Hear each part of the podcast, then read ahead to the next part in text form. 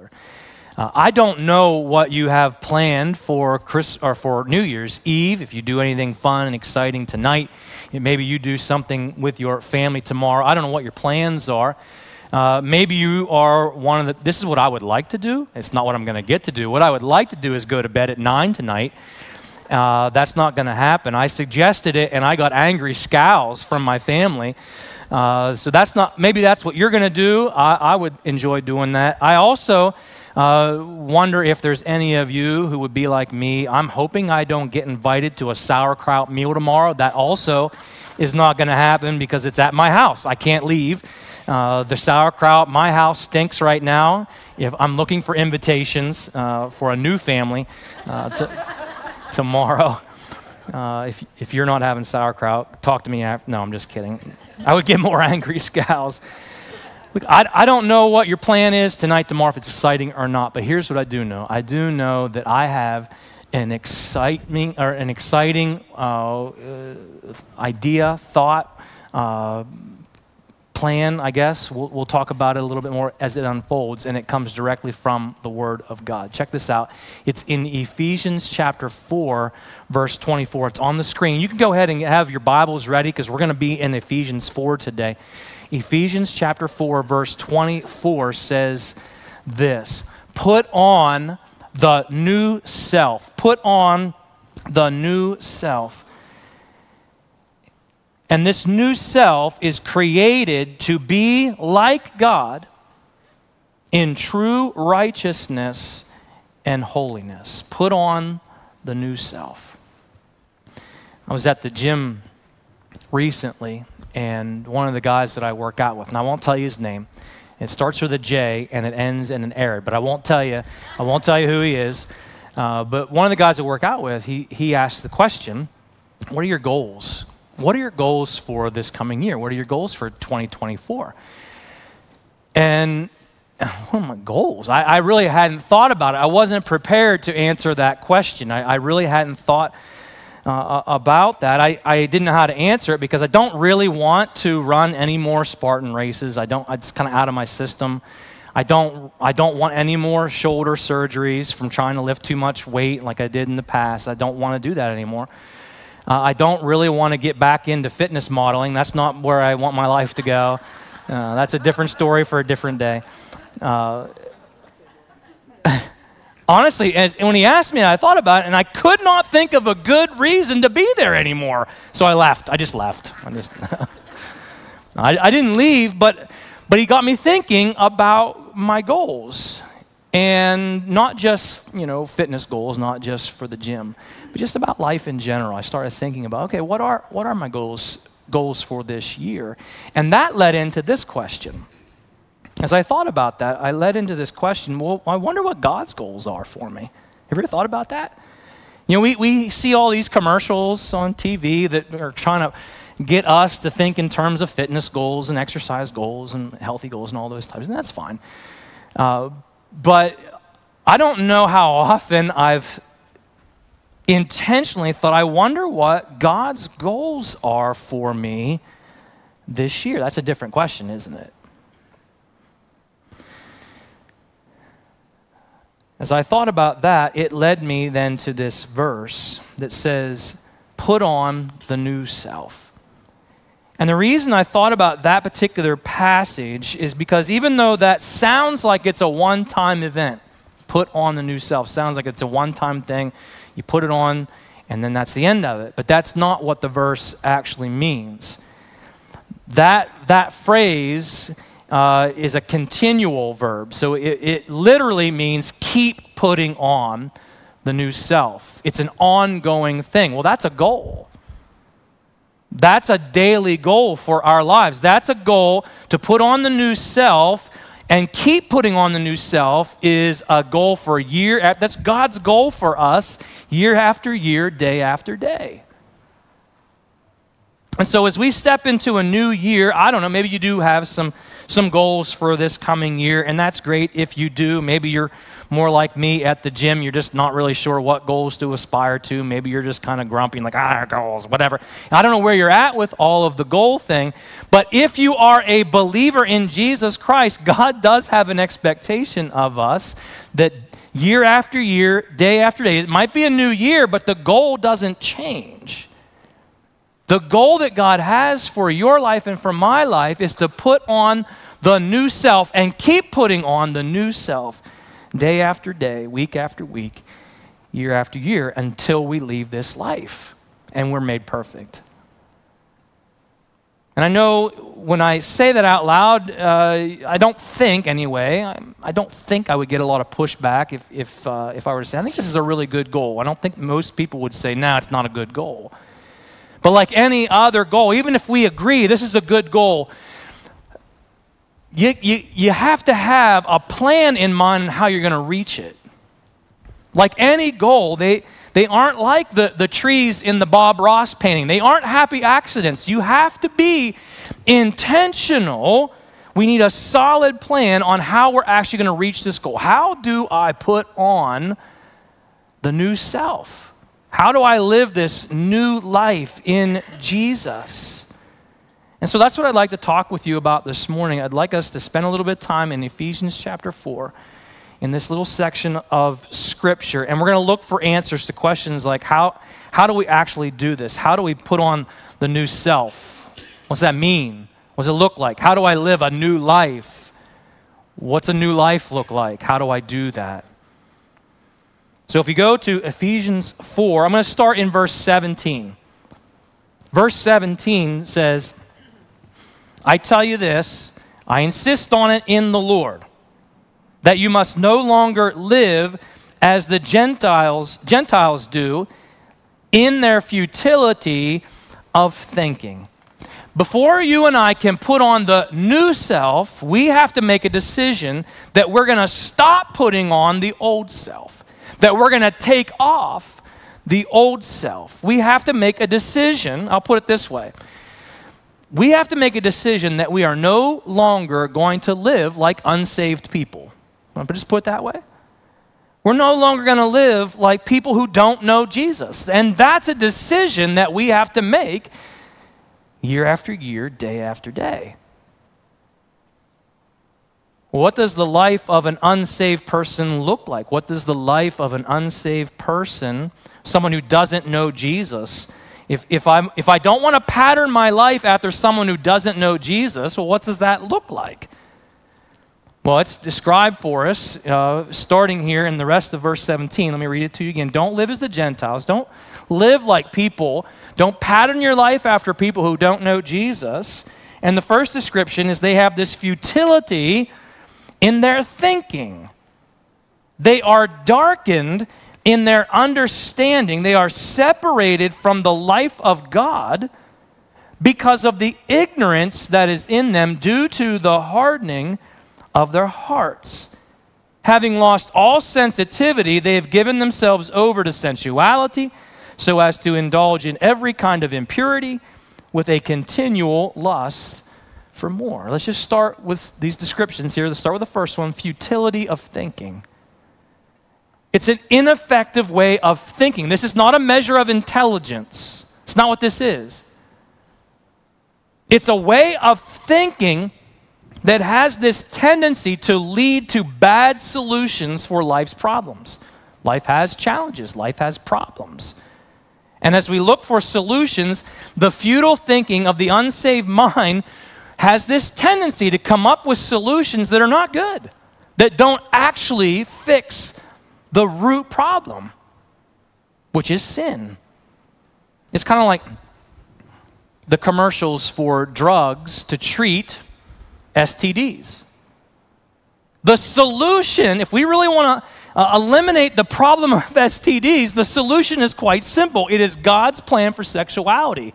God's plan for sexuality is, is quite simple. Uh, sex is to be enjoyed within the context of a marriage between one man and one woman. That's it. Simple. We do that and, and, and the S T D problem's done, fixed. But the feudal mind doesn't like that. That's not even considered a reasonable solution. No, the, the mind that doesn't know Jesus, that doesn't know God's truth, says, you know what we need to do? We need to manage the S T D problem with drugs. And that makes total sense to the mind that is futile in its thinking. See, when people don't know Jesus, they, they experience this darkened understanding of the world that we live in. They don't know God, so they don't understand God. And so they don't understand why the world is the way it is. They don't understand themselves, why they are the way that they are. Why do I do what I do? And it's not a lack of knowledge. It's not stupidity. It's not that at all. It's an ignorance. What's described here is an ignorance of God. And when you have an ignorance of God, you have an ignorance of truth. And that just has this tendency to, to live a life without wisdom. Other places in Scripture, uh, those who don't know Christ, they're described as spiritually dead. And, and because of that, what's described here, there's like this, this uh, lack of spiritual sensitivity to the truth because of a spiritual blindness, a spiritual darkness in understanding. And, and it's described here as a calloused heart towards spiritual things. They just can't get it. If all of this sounds harsh, you're sitting here, that's kind of mean. It's not meant to be mean. It's not meant to be harsh. Not, not every unsaved person is a monster. Not everyone who does not know Jesus is a murderer or a pedophile. In fact, I know some unsaved people personally, friends of mine, that do not know Jesus. And they're very kind. In fact, I, I would go so far as to say uh, some of them, uh, they treat people better than some churchgoers that I know treat people. This description of someone who does not know Christ, it, it's, it's not about putting people down. It's about helping the follower of Jesus understand why it is that an unsaved person does not see the world the way we see it. It's not that they're stupid. We don't have to scratch our heads. Now, I know it's frustrating. I know it's like, ah, oh, what is, what is, we look at the, the, the, the news and we see people gathering Uh, around the world in these cities. They're shutting down airports and, and having these protests with this hatred towards Israel. I'm like, what is happening? We, we, this didn't happen uh, when when Ukraine uh, started fighting back against Russia. Why why are these people so angry that Israel is, the, right? We're asking these questions. It doesn't. We don't have to wonder why. They don't know God. And because they don't know God, they don't understand His Word. They don't understand uh, that God has made this promise to Israel that goes back to the time of, of Abraham. They, they don't get that. That makes no sense to them.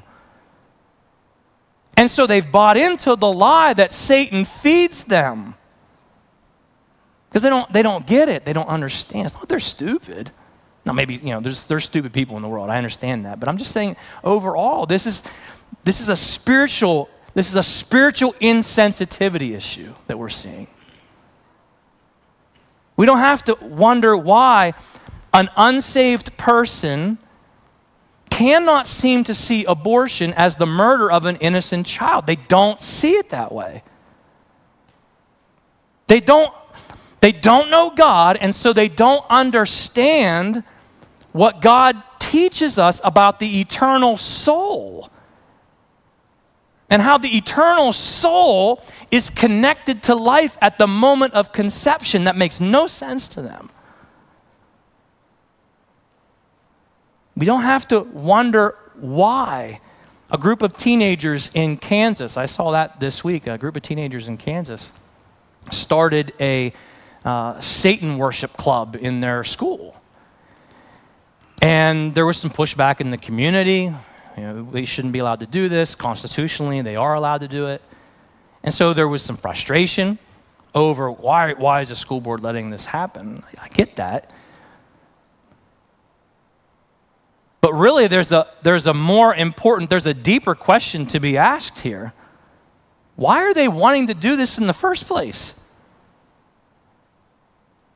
And when we think about it from a spiritual perspective, we don't really have to wonder why they want to do this. It's really not, not that much of a mystery. They want to feel like they belong. They want to feel like they matter. They want to feel like they have purpose and identity that has worth. And because they don't know God, they don't understand that God is offering all of that in a way that the Satan worship club is never going to satisfy for them. They don't get it. They don't see it because they're spiritually blind. So when we see unsaved people acting like unsaved people, people who don't know Jesus, or when, when unsaved people get frustrated with us and spew hatred towards those of us who have Bible-based conclusions about the solutions to life's problems, about morality. When they get frustrated or spew hatred towards us, we, we, we should not be shocked. I don't even know that we need to be angry. Later on in verse thirty-one, at the end of this section, it, it talks about uh, being kind, verse thirty-two rather, being kind, being compassionate, forgiving. And, and I think in the context of what's being described here, it's not just that we are kind to each other, to our Christian friends alone. It's a kindness and compassion and forgiveness towards everyone. What did Jesus say about our enemies and those who persecute us? Jesus challenged us to love our enemies, to pray for those who persecute us. And he didn't just challenge us, he lived it.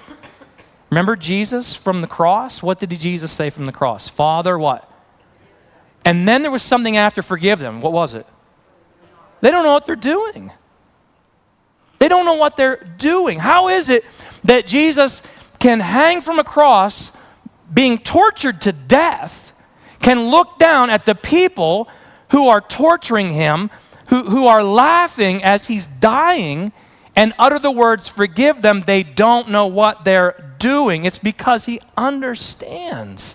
They're spiritually blind. They don't understand spiritual things. And yet Jesus demonstrated his love for sinners by dying as a sacrificial payment for our sin, even for those who would reject him. And that leads us back to Ephesians four, twenty to twenty-four, what we're going to talk about today. This goal of, the goal is to put on the new self and live the new life. Put on the new self and live the new life. Let's just work our way down through it. Verse twenty, you, however, you, you have a different way to live. Don't, don't imitate those who don't know Jesus. Don't pattern your life after them. You've got a different way to live. You did not come to know Christ that way. It's not, that's not how Jesus lives. It's not what Jesus taught us how to live. And when it says know Christ, it's not talking about knowing information about Jesus, like we know biographical information about George Washington. It's about knowing Christ personally. And the way for you and I to know Christ personally is right here. In his word. We have to spend time studying his word, praying. It, it, it's not this, this complicated you know, meditation method of chance. It's not you know, a pilgrim, pilgrimage off into the deep dark woods looking for you know, some secret. It, it's, it's simple. It's reading the word of God every day, praying, asking, asking the Holy Spirit, What, what do you want to teach me? What do you need to change me? How, what do you need me to learn as I'm reading this? Help me understand what I'm reading and change my heart, change my mind. It's that attitude. It's, it's, a, it's an attitude towards the reading of God's word. That I want to be changed by it when I'm, when I'm reading it. I don't just want to know information. I want to know the heart of Jesus. Next week, we're starting a brand new sermon series, and we're going to work our way through the book of John this year. And as we work our way through the book of John, we are going to be asking this, this life-transforming question week after week, and it's simply this: who is Jesus? We need to know who Jesus is. If we want our hearts and our minds to be transformed, if we want to be like Jesus, we need to know who Jesus is at a heart level. And so we're going to take our time this year. We're going to work our way through uh, the book of John week after week, asking, who is, who is Jesus? Because this new self, this new life is rooted in imitating Jesus. So we need to know who he is. Verse twenty-one goes on to say this: surely you heard of him, you were taught in him in accordance with the truth that is in Jesus. Don't take for granted, please don't take for granted the, the, the incredible blessing that you and I, as, as followers of Christ, we can know what is true. It's an incredible blessing. To be able to walk through life and have confidence that we can actually know truth because we know Jesus who gives us truth. You and I can know the truth about God. There are people uh, all around us, people that you work with, friends, family, that are struggling today because they don't know the truth about God. Does he exist? What's he like? They have all of these questions. But we can know the truth about God and who he is and and and And, and about his heart and what matters to him. We know the truth about the human condition. Why are we the way we are? Because we're messed up by sin. We know that to be true. We can know the truth about creation and, and, and our origins and where did all of this come from. We know the truth about history.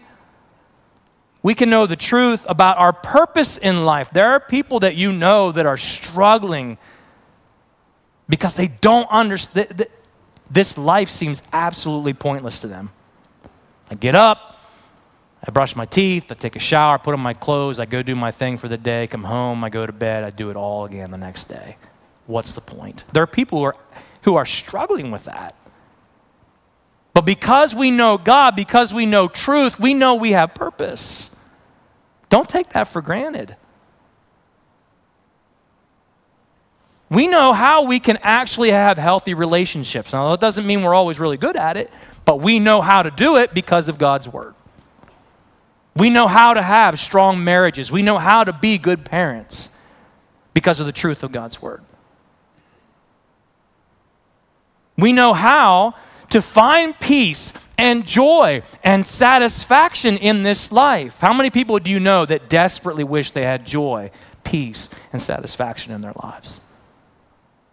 And we have access to it because of the truth of God's word. We know the truth about death. We know the truth about what's on the other side of this life. There are people that you know that right now believe that when you die, that's it. Lights out, you just cease to exist. There's nothing more. Think about going through life if that's what you believe, how absolutely pointless everything we do would be. Don't take for granted that you know the truth about death and about eternal life and what's on the other side of this life for the eternal soul. We can know the truth about all kinds of things because God has revealed the truth to us in his word. I, I don't lie awake at night wondering about my pronouns. I don't think about it.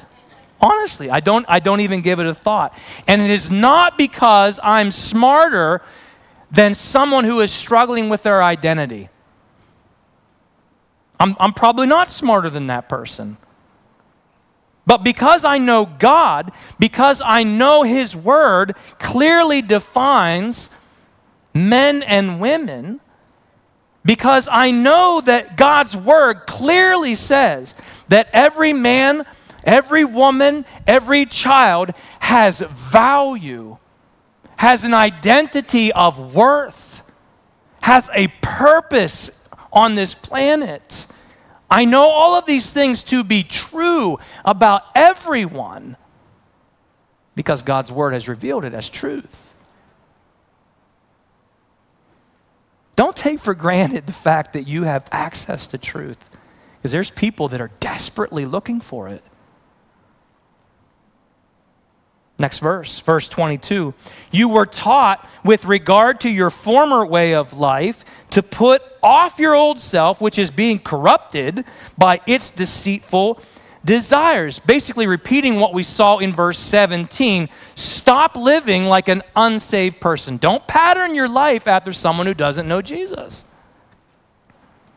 And I just want you to know, I'll be the first to admit in this room that I fall short of God's standards way more than I would care to admit.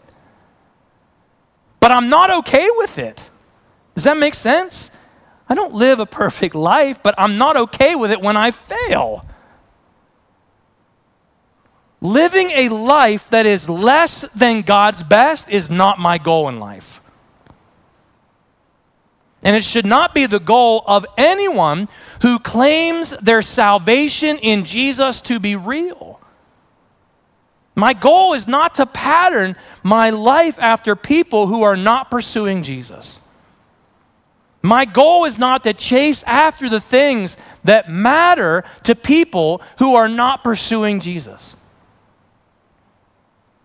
And as someone who cares about your eternal soul, I am begging you to look honestly at your own life. And if what you see looks like the life of an unsaved person, it doesn't matter how long you've been going to church. You need to come back to the gospel of Jesus Christ. You need to experience what we see here in verses twenty-three and twenty-four, to be made new in the attitude of your mind, to put on the new self, to live this new life, created to be like God in true righteousness and holiness.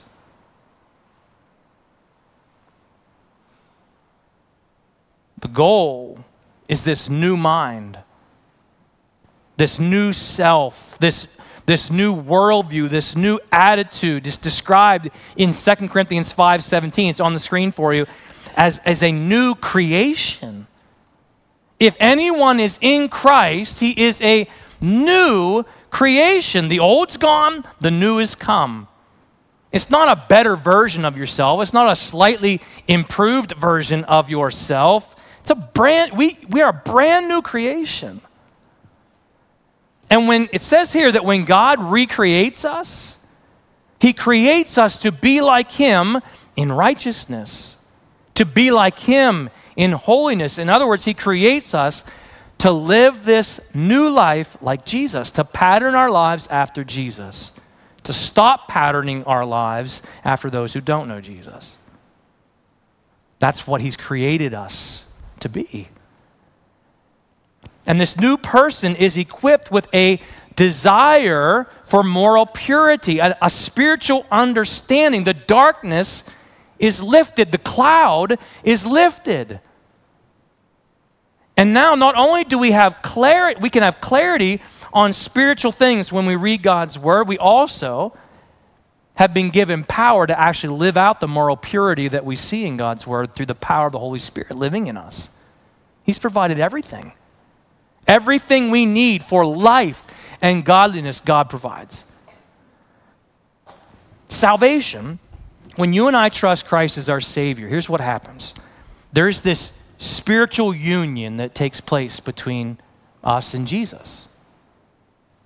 We have a new position with God. We were God's enemy, but now because of Jesus, we repent of sin, we trust Christ to forgive us. Now we have a new position with, with God. We, we are no longer an enemy, we are a friend. We are no longer an enemy, we are a son, we are a daughter. Our position with God changes. We have a new heart, we are spiritually alive. The spiritual fog is lifted. Things that didn't make spiritual sense before now make spiritual sense. We don't become smarter, we just have spiritual sight to see wisdom. And God provides that. And so we have this positional change that happens, and that's a one-time event that doesn't, that doesn't change. But here what we see in this phrase, put on the new self, keep putting on, that's the verb, keep putting on the new self. That is a personal challenge for every day. That's a daily goal. And, and it's uh, the way it's written, it's written in somewhat of an ancient wisdom type way of this picture of taking off old clothes, putting on new clothes. In the ancient world, uh, that would have been a very common way of expressing a change of behavior. It's a, it's a phrase, uh, an idea that would have been used in the ancient world just to describe a change in our behavior. And I, I think the illustration, I think it still makes sense. I got some I got some new clothes for Christmas, um, and, I, and I'm wearing them. I like them. They're clean. I think they look nice. Some of you even gave me some compliments about my shirt. You like my shirt? Thank you. Right? I got some new clothes, and so I wore my new clothes that I got for Christmas. I did not steal this shirt from under the Christmas tree out there. My wife, my wife gave me this shirt for Christmas. But I want you to imagine this. I want you to imagine knowing, knowing, I just told you, I just told you I got these pants, got this shirt for Christmas, and now you know that. But imagine that I showed up this morning, and this is what I was wearing. All right, my my shorts that are ripped, they've got paint on. This is what I wear when I'm mowing. This is what I wear when I'm uh, stacking wood, when I'm outside, uh, gross and stinky or whatever. This this is this is this is what I wear. Imagine that that this is the, the what I wore instead of these nice pants. I wore that this morning. Imagine imagine going out in public wearing this shirt. Can you imagine? in in in public. Wearing this, you know, you got these, oh, this, this horrible outfit. Can you imagine? Like, you're, you, I have access to this, but I chose to wear this. Can you imagine? I think it would cause some questions, right? You would come up probably and say, "Hey, are you okay? Hey, blink, th- blink three times if you need help. Are you homeless? Is everything all right?" And imagine, in response to your concern, your question, I said, "Actually, yeah, I, uh, the the snoring has finally got to my wife, to the point where I she I'm I'm I'm in, I'm in the shed. She's making me sleep in the shed, and she won't let me have clean clothes out there. So uh, yeah, you need to pray for me. Life is life is really bad." And and you might say, "You know what? It, it, I, f- I feel I feel really bad. The poor guy's homeless, and but th- and, and he looks terrible. I mean, he looks terrible. But what can he do? It's all he has. It's all he has. He doesn't have access to anything else. But what if you knew that I've been given this to wear, but chose to wear this instead? Well, you wouldn't feel bad for me anymore, would you? You'd wonder, what is wrong with you? You... You've been given brand new clothes to wear. Wear them, right? That's what you would think in your mind. You might even have the boldness to say, why would you go back and wear these old gross clothes when you've been given brand new clean clothes? And that's the challenge of Ephesians four twenty-four. Put on the new, the new self. Live the new life. Every day. Listen, I, I don't know what, what goals, if any, that you have for twenty twenty-four. Maybe, maybe you walked in here this morning kind of like I was at the gym. You're thinking more about lunch than you are goals, and that's fine. I get it. But we are starting a brand new year. And just from my heart to yours, if you've been living year after year after year without Jesus, I've been praying for you. I've been praying that this will be the day, that this will be the year that you that you decide that you don't want to live life without Jesus anymore, that you want to take that step of faith and trust Jesus Christ to do for you what you can't do for yourself, that you want to trust him to give you this, this new heart, this new life, this new way of seeing the world.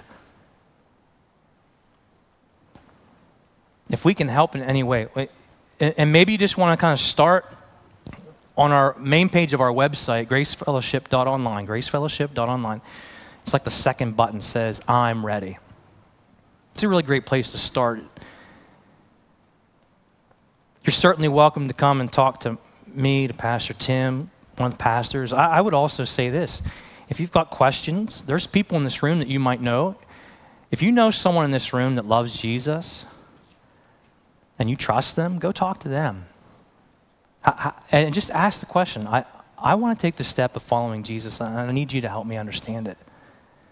Whatever, whatever we can do to help you with that. But I'm, I just want you to know we're praying for that. And if you have trusted Christ as your Lord and your Savior, and then can I just invite you?